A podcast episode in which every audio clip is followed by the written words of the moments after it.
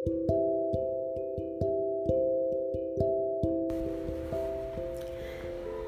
Friends Bombay से प्रभा लोढ़ा काव्या में आपका स्वागत करती है। आज की कुछ पंक्तियाँ जो मुझे बहुत पसंद हैं, वो मैं आपके साथ शेयर करती हूँ। चढ़ती उम्र के रंग। सुबह सुबह किसी ने द्वार खटखटाया। मैंने लपक कर आई।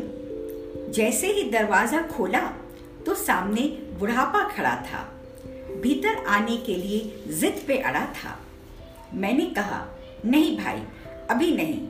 अभी तो मेरी उम्र ही क्या है? वो हंसा और बोला, बेकार की कोशिश ना कर। मुझे रोकना नामुमकिन है। मैंने कहा, अभी तो कुछ दिन रहने दे। अभी तक अपने लिए ही जिया हूँ। अब अकल आई है तो कुछ दिन दूसरों के लिए और दोस्तों के साथ भी जीने दे।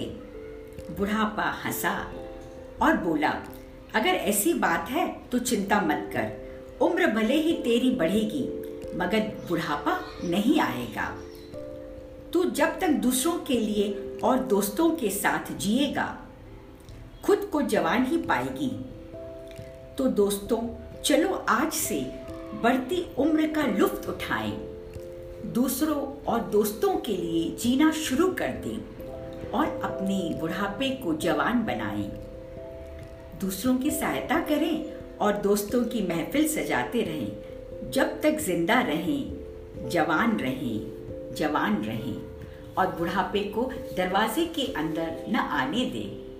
धन्यवाद।